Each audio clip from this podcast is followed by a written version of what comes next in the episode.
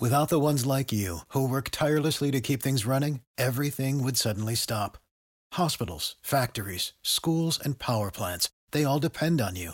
No matter the weather, emergency, or time of day, you're the ones who get it done. At Grainger, we're here for you with professional grade industrial supplies.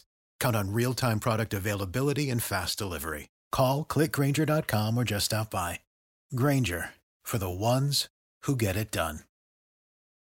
Prescription products require completion of an online medication consultation with an independent healthcare provider through the LifeMD platform and are only available if prescribed. Subscription required. Individual results may vary. Additional restrictions apply at lifemd.com. Read all warnings before using GLP 1s. Side effects may include a risk of thyroid C cell tumors. Do not use GLP 1s if you or your family have a history of thyroid cancer.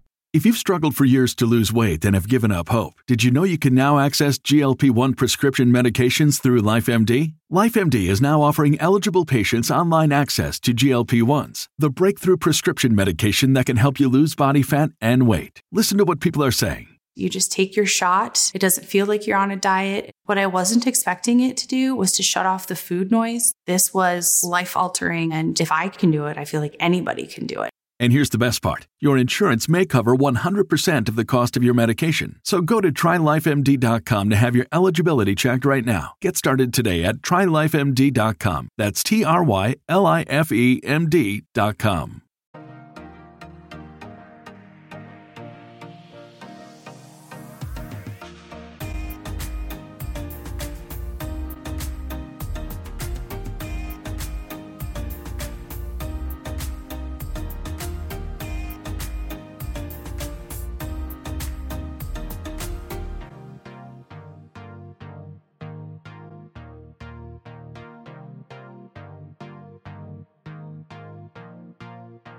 It is Friday, everybody. Welcome back to Murph's Boston Sports Talk. I am your host, James Murphy, aka Murph. How are you doing today on this chilly, chilly Friday morning? And quite frankly, it's been chilly this whole entire week. Boy, do I miss St. Martin's weather so, so much. But I'm not going to be talking about the honeymoon at all in this episode. We have so much stuff to dive into today. Yes, Red Sox baseball, the almost near four way tie for the wild card. Yes, Patriots Bucks, as Julian Edelman's calling it, the GOAT Bowl. And also, we just have to talk about what this game means. Not just from a Patriots level, not just from a Tom Brady perspective or a Bill Belichick eh, perspective. There is so much outside of the meaning, the personal, maybe emotional meaning behind this game. But this is a massive game for the Patriots. An absolute massive game for the Patriots. And on the other hand, it's a massive game for both Brady and Belichick alike. But before we dive into all of that, because we're going to sit here and talk a lot of football today, I do want to talk baseball. I do want to talk um, just Red Sox. Blue Jays, Mariners, Yankees. Like, what is going on in this wild card race? I haven't seen nothing like this in a long time. I, I really haven't. I know there was like a few years ago. I don't know if it was a few years ago or not. I forget when. There was like a a tie for the wild card. Okay, so there was one in 2008. It was with the Rockies. I don't think it was, I don't think it was the year they made it to the World Series though. It might have been like the year after. Or maybe it was like the Diamondbacks in like 2009 or something like that. It was, you know, play at the plate or whatever, throw home, and he slides in safe to win the game, something like that. That's that's the one I'm kind of thinking of, where it was before the wild card expanded. But I thought there was another one more recently in the one game in wild card era. Like early, maybe it was like the first or second year that they had it. Anyways, anyways, we'll talk about that in a minute. But obviously, how are you doing today? Comment down below on YouTube if that's where you're listening, or reach out to me on social media. How have you been this past week? It's been cold. Have you been adjusting to this cold weather? Sweatshirts, hoodies, sweatpants, all of the warm bundling gear. I hate it so friggin' much. I just want tank tops and shirts, uh, shorts. Oh, and it's not getting any better. It's not getting any better. It's It's what is it today going to be? Today's going to be high as 66. Tomorrow, uh, 72, and Sunday, 77. That's going to feel like summer. That 77 is going to feel like 97 to me. Cause you know me, I'm a wimp when it comes to cold. I hate the cold, so. All right, let's. We got to dial in here. You gotta. Boop, boop, boop, boop, boop. Dial in here. We have the Boston Red Sox took two of three for the Baltimore Orioles. Now on Monday, I said that the Red Sox need to win the next five of seven games down this stretch. They won two of three against the Orioles, which they probably should have swept them. But these next three games against the Nationals are absolutely critical. I've said this a bunch of times, and obviously through the course of the season, things change. You know, that series against New York months ago at that time was the biggest series of the year. That series against the Rays a couple months ago at the time was the biggest series of the year. And at this time right now, this three game series, this three game weekend series to wrap up the season for the Boston Red Sox is beyond crucial. It's beyond vital. It is the biggest game, games, series of the entire year for this team. The entire season. You lose all three, you're done. You lose two of three, chances are you're done. If you win two of three, the chances are you should be able to squeak in, but I mean, you never know. Mariners could win the next three, and now they're in. There's just so much riding on this series against the freaking Washington Nationals. The Montreal Expos, baby. You know I love those Montreal Expos. Oh, man. The Nationals are 65 and 94. They've been eliminated from the playoff picture. They're 24 games out of the second wildcard spot. Their run differential is negative 90. Their last 10, they're 4 and 6 on a two game losing streak. Beat their ass to the ground. Put them in the cellar and just uncork 10 runs, 10 runs, 10 runs each game and give up one run, one run, one run in each game. If you are serious about being a playoff team, get the job done. Because if they don't, then this team is frauded. Now I know at the you know first three months of the season, this team was super good. Yes, they were on pace for 100 wins, potential World Series favorite for a long time. Then they do nothing at the trade deadline. Yes, Kyle Schwarber has turned out to be a very nice acquisition. He's a great bat, 30 plus home runs. He's hitting the ball fairly well. I get that. I understand that. And I love it. The Kyle Schwarber trade, I love it. I just wish it wasn't the only move that we made or the only impactful move that we made. I wish we also brought in, hate to beat a dead horse, but Anthony Rizzo, or at least someone that actually plays first base and plays it very well, alongside Kyle Schwarber. Now, it's not the player's fault that, you know, upper management didn't make any moves. I can't blame Xander Bogaerts for Chaim Bloom not making a trade for Anthony Rizzo. I can't blame JD Martinez for that. So I understand the players' frustration, you know, in the middle of August when they really went on that terrible, terrible losing streak, you know, where they just collapsed from first place. And they like, you know, in and out of the wild card picture for a while. Like, I can understand where those guys are coming from because they're human. And you know they feel things they're emotional. It's a long season. It's like oh man we've been playing for three and a half months and we couldn't get any reinforcements. And then the whole thing with covid hits on top of that and like those reinforcements could have been nice now you're bringing in jose iglesias and jack lopez and just Kutter crawford who's not ready to come up yet so everything in consideration you take in the 0 3 start, getting swept by Baltimore to start the season. You take that hot run that they went on late April, May. You take the no acquisitions at the trade deadline besides Kyle Schwarber, who didn't play for three weeks. You take in COVID. You consider this. You consider that. The Chris Sale.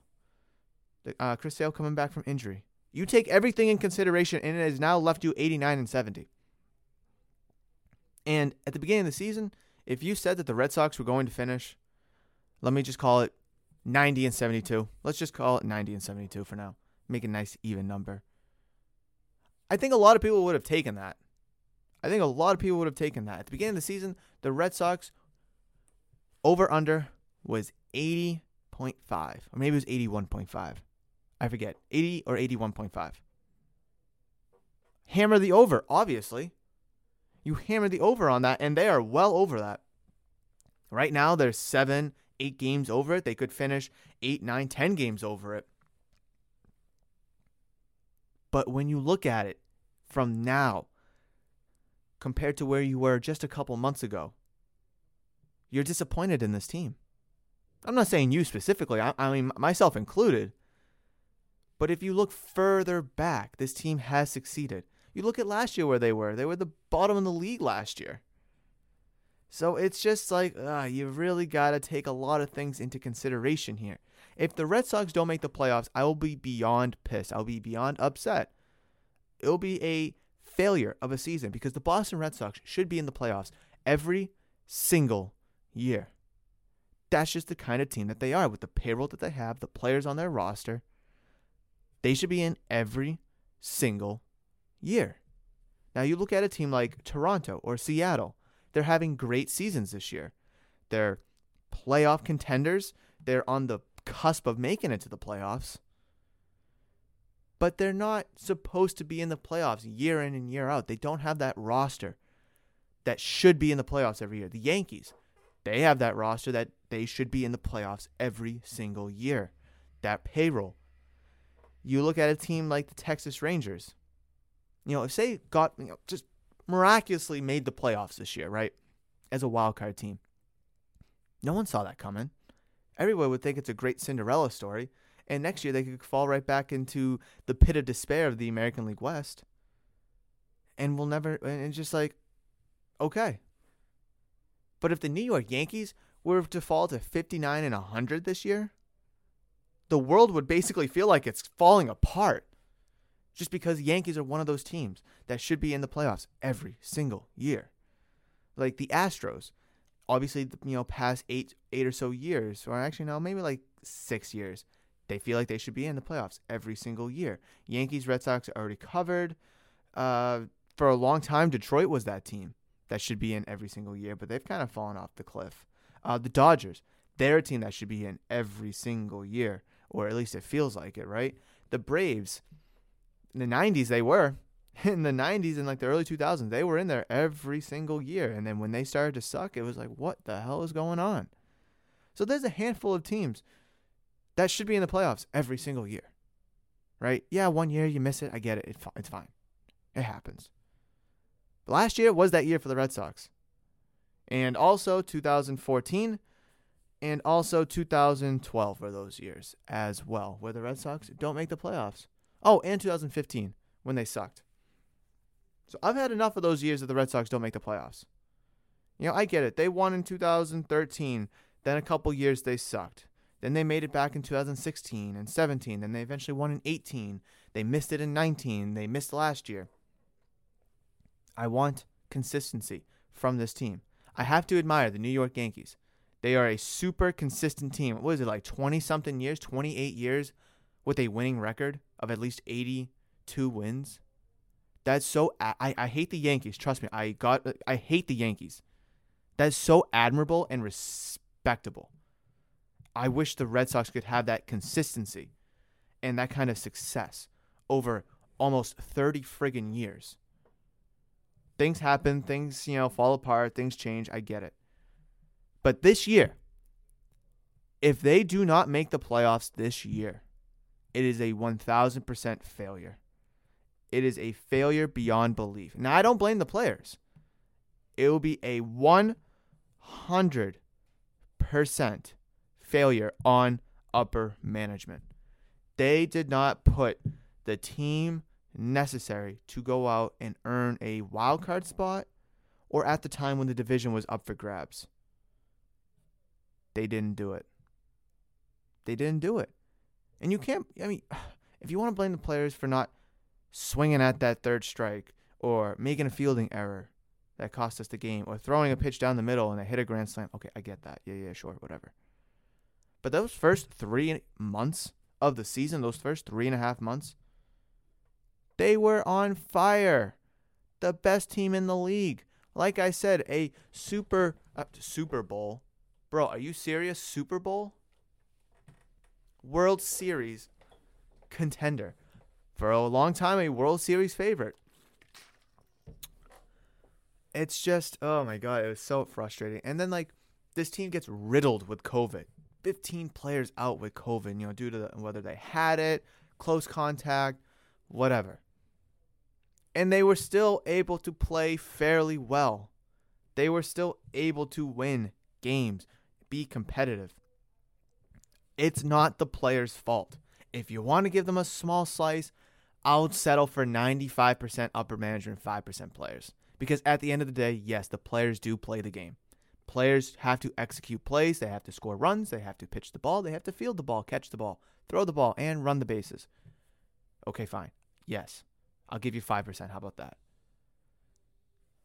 But Chaim Bloom not doing anything at the trade deadline when every other team, the Rays, the Astros, the White Sox, the Yankees, the Blue Jays, the Athletics, um, I think the Cleveland Indians even made a move at the deadline. I, I don't remember about the Mariners. I want to say they did, but I'm not too positive. All made friggin' moves. Not just the American League. The National League teams did too. The Giants, the Brewers, the Braves, the Dodgers, Cardinals, Reds, Phillies, Padres, even the Mets, who are not even in the playoffs anymore, all made moves. It's just, yes, Kyle Schwarber has turned out to be a nice piece, nice addition to this team. But he wasn't playing for the first three weeks after we got him because of an injury. So it's like, if Kyle Schwarber was a second piece that you brought in alongside a whoever, now we're cooking with grease, bro. Like now we're cooking with grease.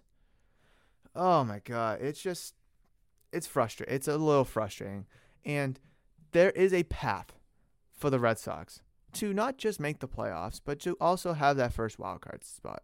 And yes, the Yankees are currently two games up on the Red Sox. Well, I guess the Red Sox and the Mariners because they're a virtual tie for the second for the first wild card spot.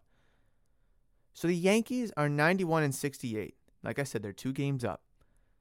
And they're playing the Tampa Bay Rays this weekend to wrap up the season. Now, the Tampa Bay Rays already have the best record in the American League.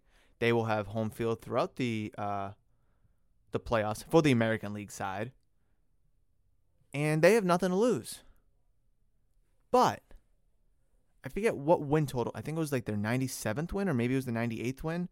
Was a franchise record in wins in their 20 when was their first year 90 97 98 i don't know 20 plus years right highest win total in 20 plus years now keep in mind when they first came into the devil rays they sucked for like 10 years they just were god awful then they changed their name to the tampa bay rays changed the colors and everything makes it the world series gets smacked by the phillies so they are at a franchise high win total with 98 wins heading into this weekend series Three games left.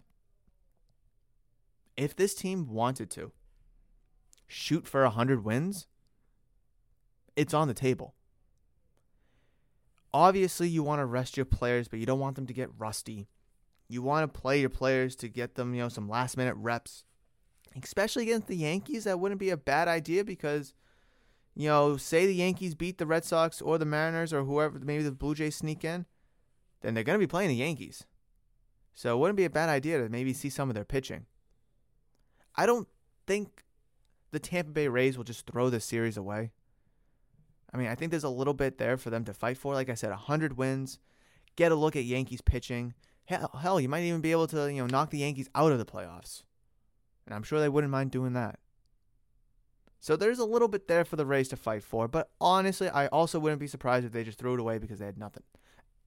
Theoretically, and realistically, they do have nothing to play for in terms of seeding, in terms of fighting for a playoff spot or whatever, home field, nothing to really fight for. It's just more pride. It's more for uh, bragging rights. And honestly, who wouldn't want to see a nice crisp hundo in their win column?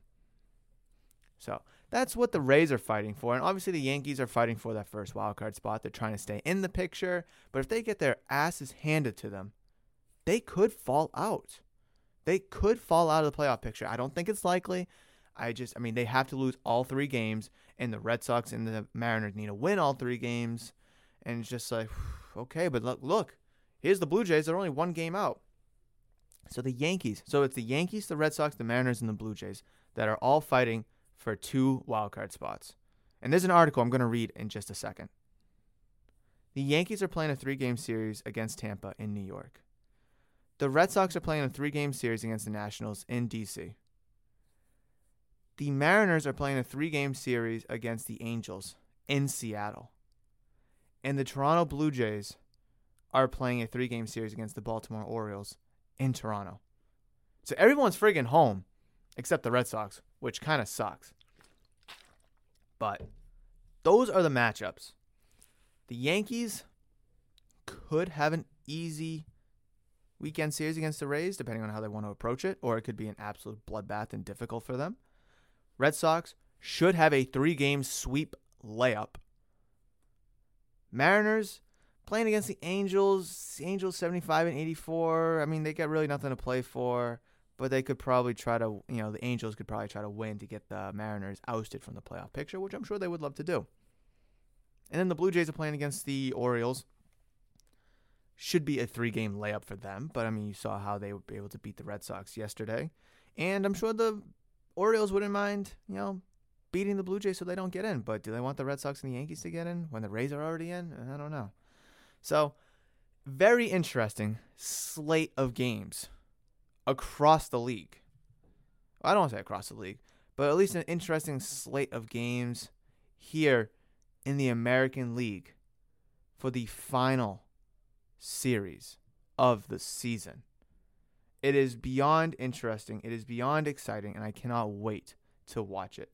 Now, let me go to that article where this is from forthewin.com, uh, forthewin.usa.com. Here's how a possible bonkers four way AL wildcard tiebreaker would play out. And that is possible. That is possible. Yankees lose, say they get swept. No, say they lose two of three. The Red Sox win the same exact two of three games that the Yankees lost. Like they won the same days, same days, they lost the same day. Mariners, same thing, win two of three. And I believe the Blue Jays would have to win all three games and it's all it's all likely, it's all possible. Don't get me wrong, it, it, it could happen. I mean, what are the chances? I, I don't know. Um, who's it written by? I like to give credit where credit's due. Charles Curtis, and he released this yesterday at 9:09 a.m. That's right. As of Thursday morning, we have four teams in the American League within one game of the top two wildcard spots. Well, now I guess the Yankees are up two games, but it's still possible. The New York Yankees, the Boston Red Sox, the Seattle Mariners, and the Toronto Blue Jays are all jockeying to see who can make it to the postseason. But what if they all finish with the same exact record? Let's try to make this as simple as possible to explain what would happen. Let's start with what would break the tie in terms of which teams are playing host to others. That would be head to head winning percentage from the regular season, and in this case, it would be head to head stats of each team against the other three. This is about to get confusing, so bear with me. Let's say the Red Sox have the best records against the other three teams. They get to choose their designation in the tiebreaker. They can choose to be Team A, B, or C. And here's why that's important Team A gets home field for the tiebreaker game against Team B. Whoever wins that game goes on the virtual winner takes all wildcard contest. Correct that team, let's say it's the Yankees, can choose to go on to the road to face the Red Sox in the tie breaking game as Team B.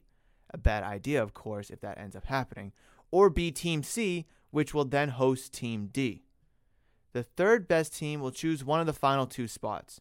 The winner of Team C and D go on to the wildcard contest against the victor in Team A or B. Okay, this is where it gets a little confusing. This is where it gets a little confusing. I'm already confused. I don't know about you, but I'm already confused. I mean, it, it makes sense, but it's just, oh, it's just team A, B, C. Oh my God. Okay. The same process would play out as above. Everyone would be everyone would pick their designation based on head-to-head record against the other two teams. Team A would host Team B with the winner getting one wild card spot, but Team C would host whoever loses the A versus B game, with the winner of the second game being the second wild card. So that begs the question for the second best team would you rather go on the road to face Team A and have the possibility of two games to get the wild card, or do you become Team C and get a day of rest? I know, but it's all very exciting and weird, and that's sports. Wow, was that complicated? That that's that is so complicated. So you get to choose. I didn't think you get to choose. Like, say the Red, Sox have the best head-to-head record against, you know, say the, the three other teams.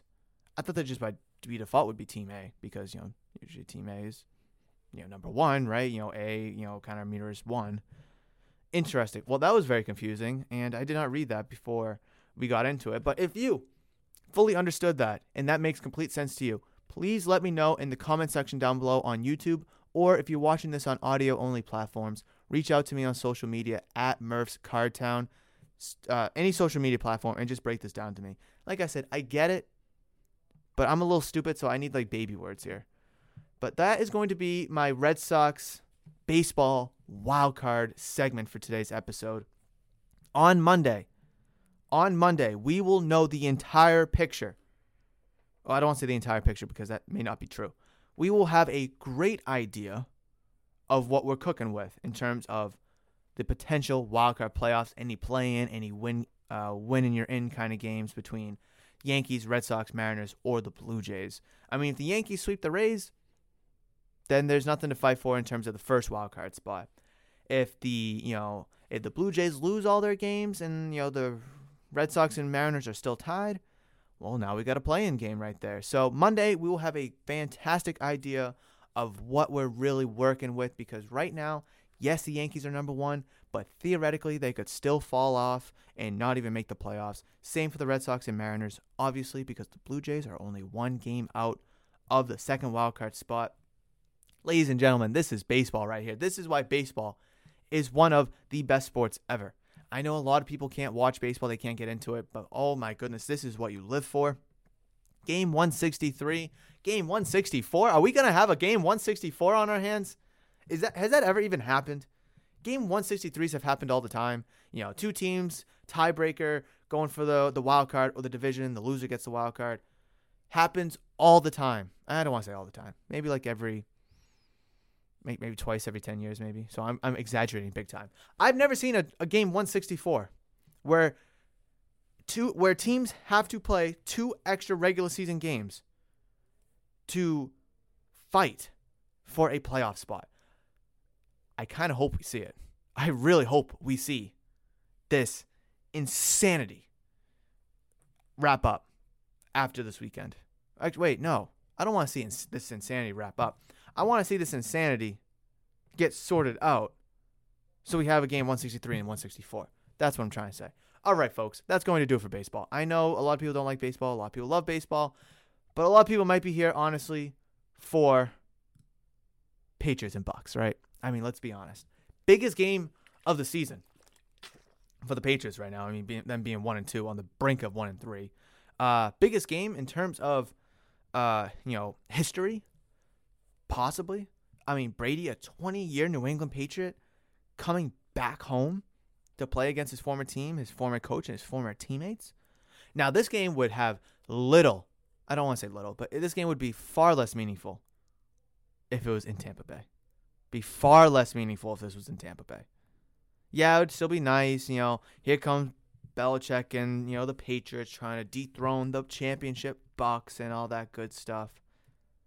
But the fact that Brady has to go back to his original home, the original house that he built with Belichick, into Belichick's kingdom, into his arena, and have to defeat him, or at least I guess battle him,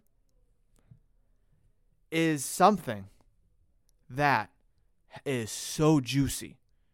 Because a player going into in a hostile environment is always talked about. A coach going in a hostile environment, not really talked about. No one really cares because they're not playing, they're just coaching. So Brady going back to the place that he knew and loved to play against the team he called his team for 20 years. That storyline, oh, it just salivates in my mouth. Oh, oh yeah. All right. What what what does this game mean? Pause. oh, this game means obviously a lot. Do I really have to tell you what this game means? I mean, I kind of just gave you a little little brief thing, but like, all right, let's talk about from the the Patriots perspective because probably a lot of people that's only what they care about. The New England Patriots are 1 and 2 right now. They are 1 and 2. They're on the brink of 1 and 3. A total disaster. They're they could go 2 and 2 and have the game of their life and beat this Bucs team who is coming off a bad game themselves in Los Angeles. The beginning of the season, I predicted the Patriots would be 3 and 0 at this point. 2 and 1 at worst boy, was I wrong. was I wrong? Because I expected the Patriots to lose this game. I did. And I still do. But now that you're looking at one and two, almost one and 3, oh, you can't you can't lose this game now. Not just because it's the Bucs and it's Brady and the defending Super Bowl champions. Take that away. It could be anybody. I could care less. This could be the Jets for all I care. This game is a must win because you can't go one and three. You can just the playoffs goodbye. You can the division and the the wild card, just kiss it all goodbye. If you go one and three. Yes, there's an extra wild card spot, which is nice, obviously. But I mean the AFC has some good teams. I mean the Bengals just won yesterday, so now they're three and one. Yes, it's the Bengals and you know they have a lot to prove, but still three and one is three and one. I'd rather be the Bengals right now with a three and one record than a the Patriots with a one and three record. Like, am I right? So Patriots need to win this game. And I can honestly see this game being one of two ways. One, Patriots have absolutely no freaking shot and they just get absolutely torched 42 to 6. And it's just so uninteresting. And all they're talking about is Brady, Brady, Brady, Brady, Brady. Beating his old team. Now he's beating all 32 teams in the league. Because yeah, he's only beaten all 31. He hasn't beaten all 32 yet. He hasn't beaten the Patriots yet and he'll become the third quarterback ever to do so. Uh, Peyton Manning and Brett Favre, I believe. So, oh, Drew Brees too. I, yeah, Drew Brees too. So he'll be the fourth quarterback.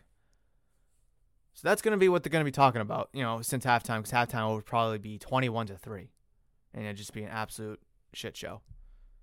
Or, what I would like to see is that the Patriots, for some odd reason, make this a good game through like three quarters, making you think that they have a shot. They're down by a touchdown.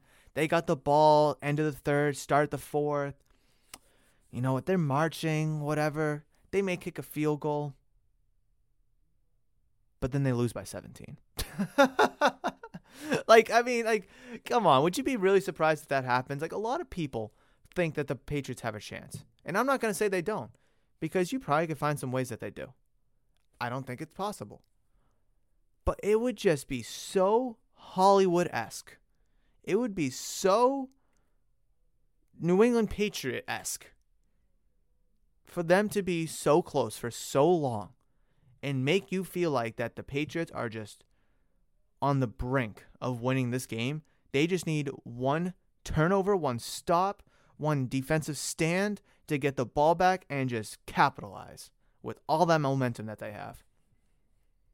Like I said, early fourth quarter, down by a touchdown, they kick a field goal, make it a four point game, and then they lose by like 17, 18 points. Like, I, I honestly could see that possibly happening.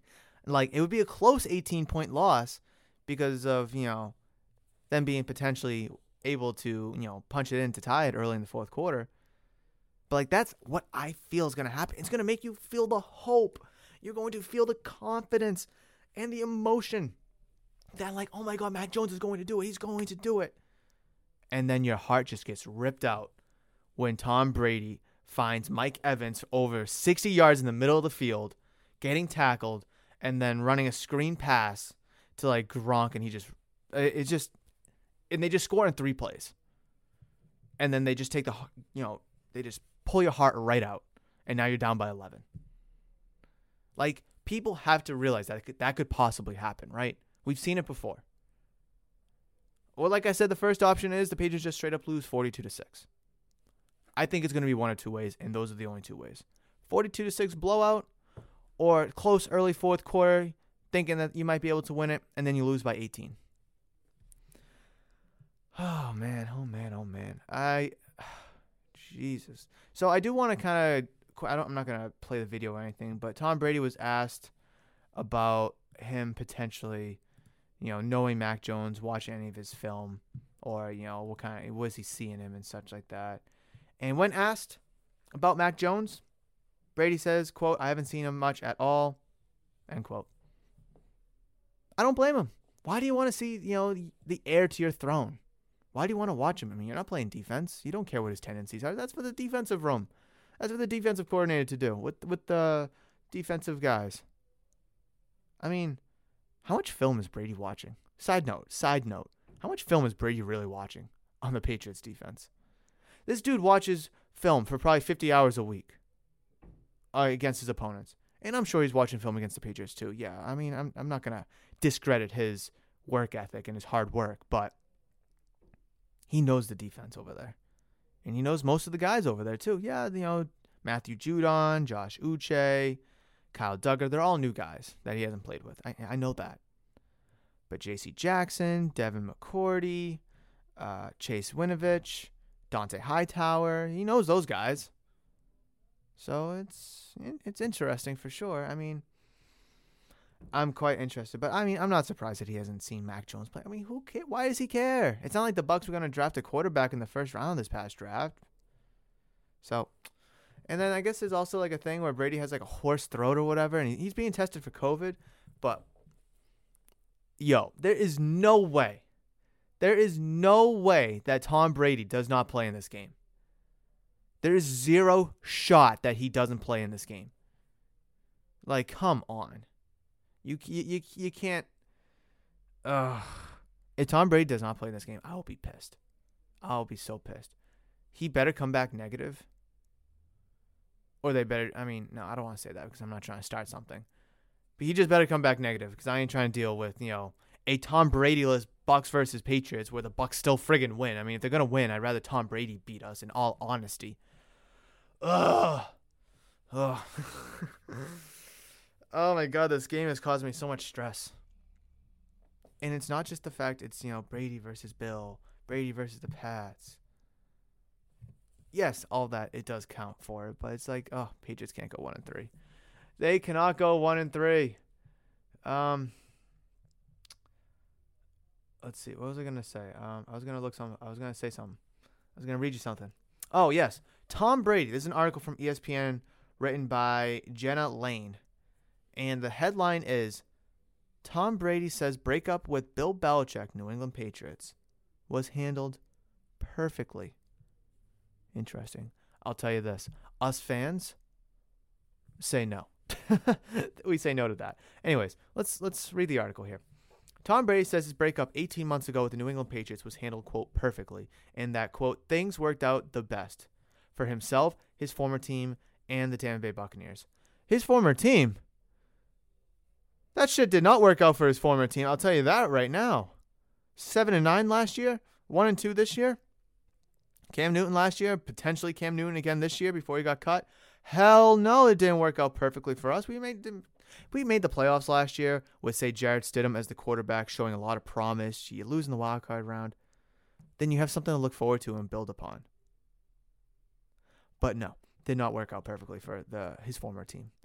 Brady's comments came one day after Bill Belichick denied a passage in a soon-to-be-released book stating that the Patriots coach refused to meet with the star quarterback in person before Brady left New England to sign with the Buccaneers in March 2020. Yeah, I, I, heard about that by the way. That you know Brady wanted to meet Bill and all that before he went in separate ways, and Bill was like, "I'm busy" or whatever. Okay, let's let's keep going. Quote: All those things are super personal," said Brady, who returns to Foxborough on Sunday night for the first time since his departure after 20 seasons. Quote, We had a great relationship. Everything was handled the right way. We handled everything as gracefully as we could. It was an amazing time. It was handled perfectly. I think everyone understood where we were at. The people involved in the situation, things worked out the best for all of us. Still questioning that. And she forgot it. She forgot an end quote there. we're all, quote, we're all trying to do the best we can do now. That's what happens in life. You don't know where life is going to lead. I think the only thing I know how to do is give it all I can in every day, every moment, and the people who really bet on me. I really do. I want to do really well for them, the general manager and the head coach and the organization, with them coming into my life and saying, hey, we really want you here. It's been an amazing thing for me. End quote. On March 17, 2020, after meeting with Robert Kraft at the Patriots owner's house, a meeting he described as emotional where tears were shed, Brady announced he was leaving the Patriots. Kraft later described the meeting as a quote, really positive, loving moment. And he said, quote, loves Brady like a son, which we've heard that before. But such a moment never happened between Brady and Belichick, despite 20 years of history together that included winning six Super Bowls. In his book, quote, It Better Be Feared, which will be published October 12th, ESPN senior writer Seth Wickersham writes that Belichick insisted they conduct Brady's exit meeting over the phone. And Brady told a friend that fact that it came that way was, quote, telling about how badly the duo's relationship had deteriorated over the years. Quote, no, that's not true, Belichick said Wednesday when asked if he declined to meet Brady prior to his departure. Quote, there are a few things about this book. It sounds like it's a lot of second, third, or fourth hand comments. I'm not going to get into that. I'm going to focus on this game and try to prepare for the Bucs. End quote. When asked about Belichick, Brady said, quote, he's a great coach. He's everyone he has everyone prepared, does a great job. He was a great mentor for me for a long time. I really enjoyed my time in New England. End quote. Brady then quickly steered the discussion towards his current team, his focus all after a 34-24 loss to Los Angeles Rams, the Bucs' first defeat since November 29th, 2020, almost a year. Quote, this is from Brady. Quote, I'm super excited about, about what we got here. I've got a great group of coaches here, an amazing group of guys that still motivate me and inspire me to be the best I can for this team and this organization.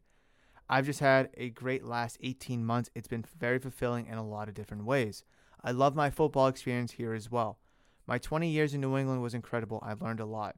Coming out here for a year and a half, I've learned a lot. So, dot, dot, dot. I have nothing but incredible thoughts, memories, emotion towards the football experience I've had.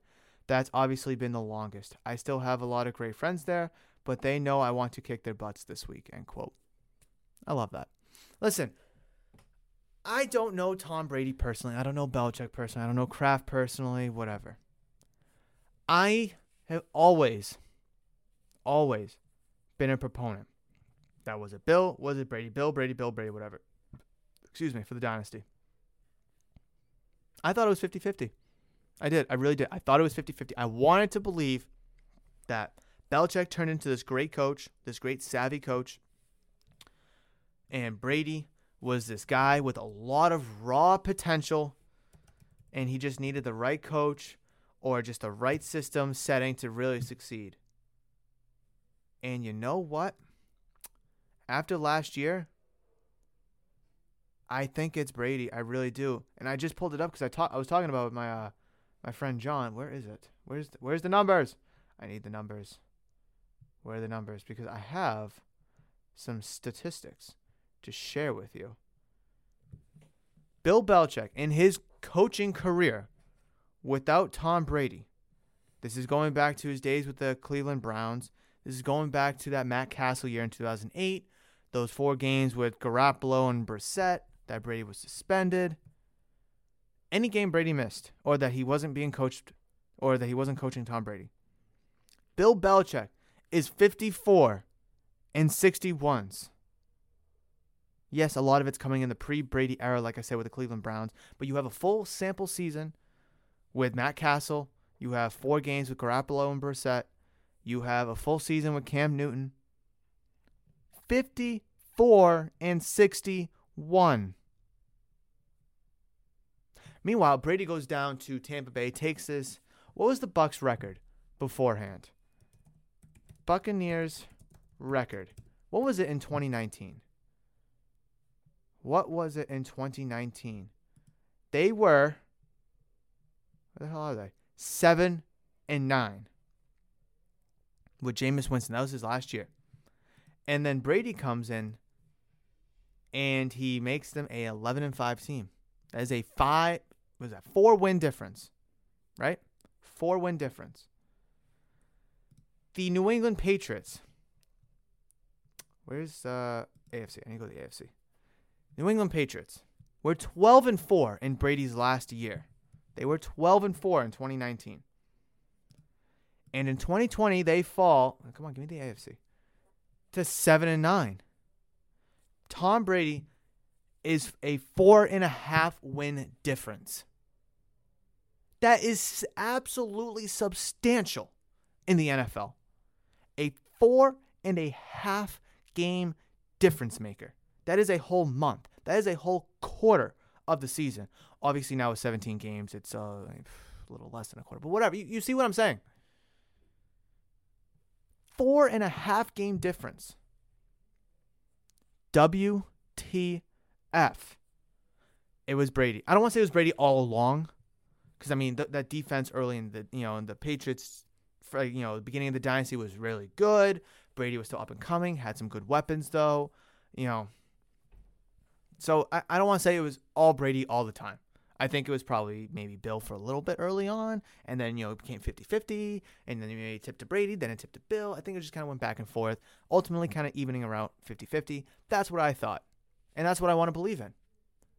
But maybe as of recently, the past uh, seven years, obviously dating back to the Seahawks Super Bowl, uh, dating back to the Falcons Super Bowl, dating back to the Eagles Super Bowl, the one that they lost, and then obviously the most recent one with the Rams Super Bowl.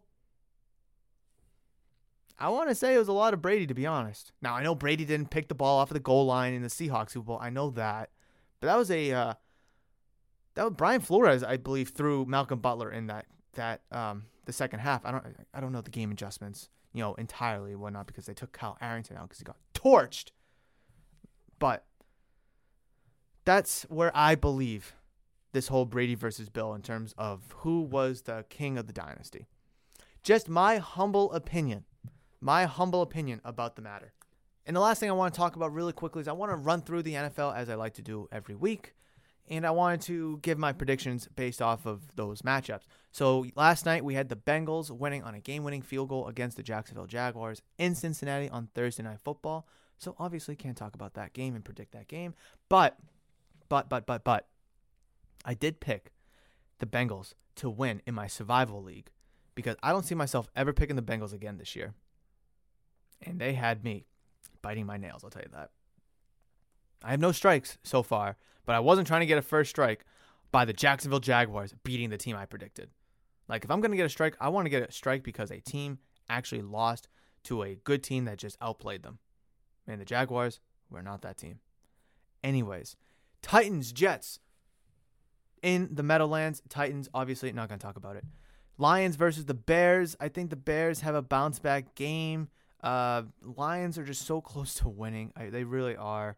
Um, I think the Bears have a better roster, and I think it's going to be Chicago that wins, whether it's uh, Andy Dalton or Justin Fields. Would I be surprised if the Lions somehow pull this one out? No, but I don't think it's happening. Colts versus Dolphins. Colts look like ass this year. Dolphins have some promise, but ever since that week one win against the Patriots, they're not looking too good. Uh, I want to give it to Indy. I'm going to give it to the Colts, obviously, because I think the Patriots will go one and three. So I need the Dolphins to go one and three as well. Browns versus the Vikings. Uh, I think the Browns will win that game. I think the Browns are a superior team, but the Vikings have a lot of good pieces, obviously. If, it, if this game was in Cleveland, I would have a much better time picking the Browns. But all those games in Minnesota, I will still be picking the Browns. But I don't feel as confident doing so. Washington football team goes down to ATL to play against the Falcons. Football team needs a bounce back game here. They need to get some wins together. Otherwise, they can kiss that division goodbye to the Cowboys. So I'm picking the football team to beat the Falcons down in ATL. Texans versus Bills. I'm gonna pick the Bills. Giants versus the Saints in New Orleans. Actually, I don't know. Are they still? Are they in New Orleans? I don't know where that game's to be played technically. Um, let's see. I can click on tickets here. Is it in New Orleans? Is it in New Orleans? Oh, it is. Well, at least I can buy tickets for the for the Super for Superdome here. So I guess it is in New Orleans. Oh, sweet. All right, good to see the Saints back in New Orleans. Oh yes, I remember they were talking about that Patriots and the Saints game. How like oh they've been traveling all over the country. Da da da da. It's good to be back for Week Four. Okay, I'm gonna pick the Saints. Obviously, hometown uh, homecoming game. Everything that happened with Hurricane uh, was it Irma, I believe. Got to pick the Saints here. I think they I think they got a little bit of juice this year. I really do. I think they have something cooking. Uh, Chiefs, Eagles. Chiefs are falling off the face of the earth, and people aren't talking about it. They are one botched punt by the Browns in Week One from being 0 3.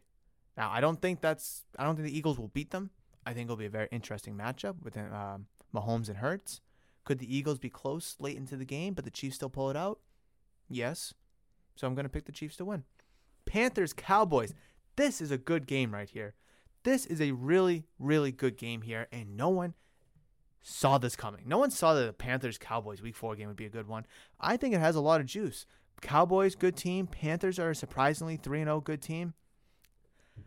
Since it's in Dallas, I want to say the Cowboys, but I'm not going to be surprised if the Panthers pull it out. If the Panthers are able to win, that will show you that the Panthers have some good legitimacy for the remainder of the season. Because I said last week, I was like, yeah, I know this. Uh, I said on Monday, I know this team is 3 0, but give it four, uh, give it five, six weeks in where you know your record starts to fluffing up a little bit, and if they can beat the Cowboys, they might have some legitimacy in the NFC South and just the NFC in general.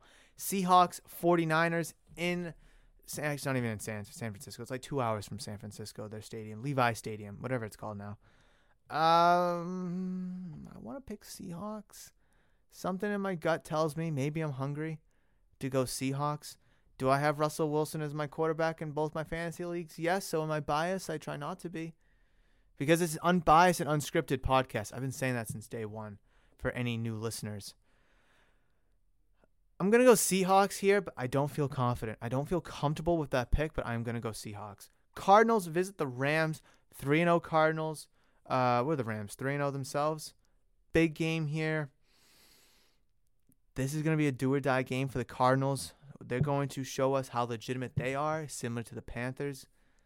If the Cardinals can win this game, go to 4 0, beat the favorited Rams, a lot of Super Bowl, a lot of people picking them to win the Super Bowl, myself included, then also show us the legitimacy of the Cardinals for the remainder of the season. If they lose and get torched and blown out, then maybe they're just fraudulent. But if they lose in a close battle, then that could still show the Cardinals uh, playoff hopes. So I'm gonna go Rams in this game, but I kind of want the Cardinals to win. But obviously, if I'm picking, I'm trying to pick, you know, you know, realistically and accurately as possible. I'm gonna go Rams, but I do want the Cardinals to win. Steelers visit the Packers. I'm gonna pick the Packers. I think Aaron Rodgers and that team is back in action. That Steel that Steelers team, Big Ben, is just falling apart and crumbling. Najee Harris will probably have a great day, and I just think the Packers are just too good offensively and defensively for the Steelers, who are trying to still figure themselves out. Ravens visit the Broncos. Hmm. Hmm. Interesting. Oh, wait, you know what? I'm so sorry. So I just got a notification on my phone and it says Orioles partying like it's 2011. Baltimore social media team put on a trolling clinic after O's took two of three versus Red Sox, denting their playoff hopes. Early in the podcast, this episode, I said that they won two of the Red Sox won two of three, and that they needed to win five of six. They already have that loss. So I am terribly sorry. I know I'm backtracking big time, but I did not want to end this podcast and then just find out how wrong I was. Red Sox lost to the Orioles on Tuesday 4 to 2. Then they won on Wednesday 6 0 and then they lost 6 to 2 yesterday on Thursday. So I guess I already still talked about the Red Sox and, you know, their situation. I guess none, none of that changes.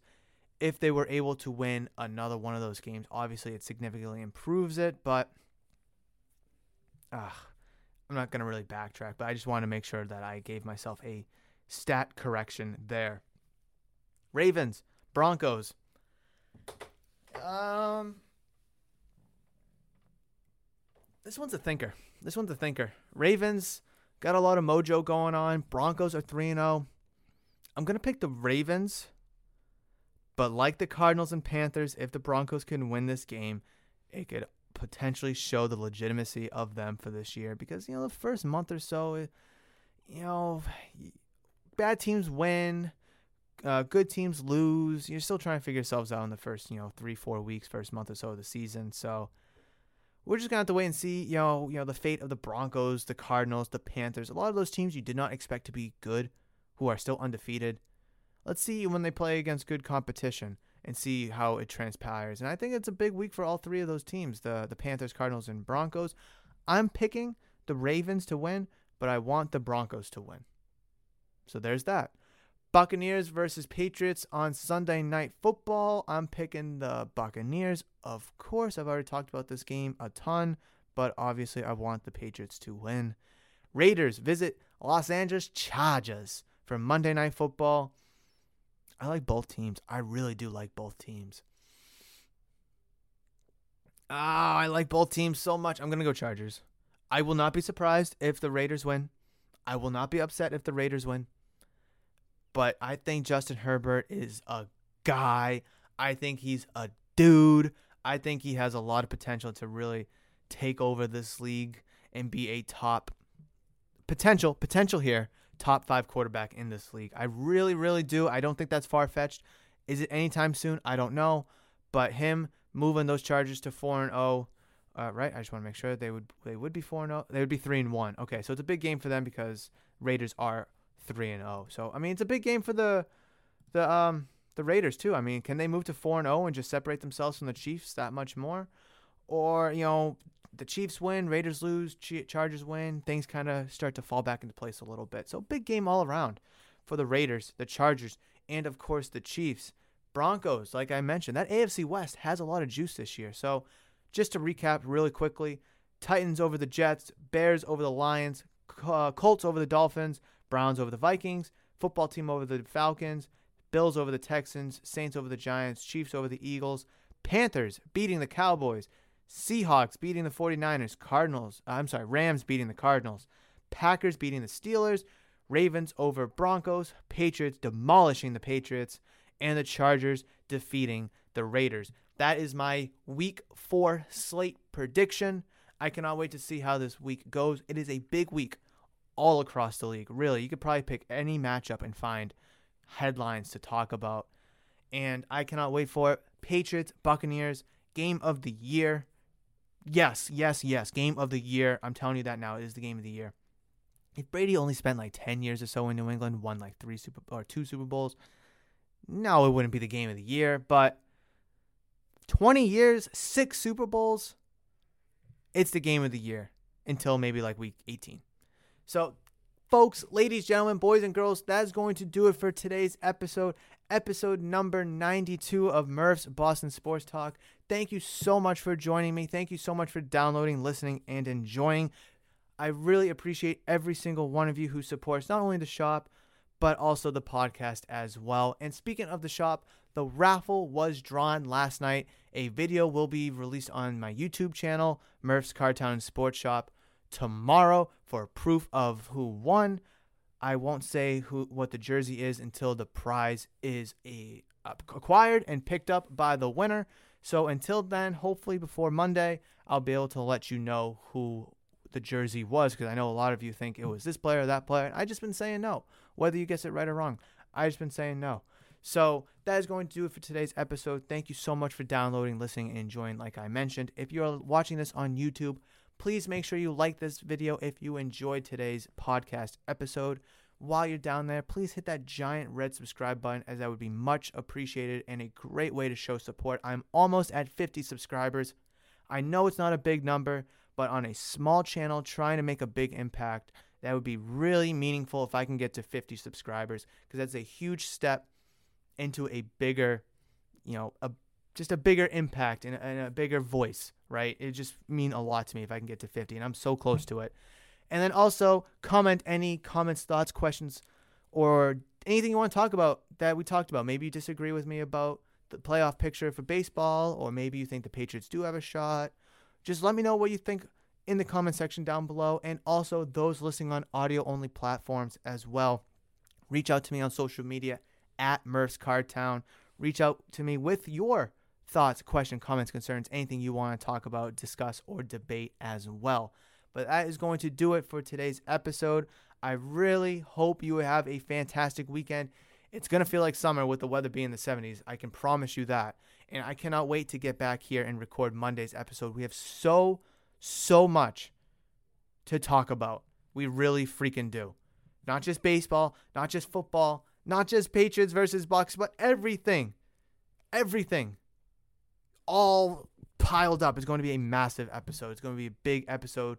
That will be episode 93, and that'll be airing and recording on Monday. But between now and then, you guys know that I love you, and you know that I will always, always see you.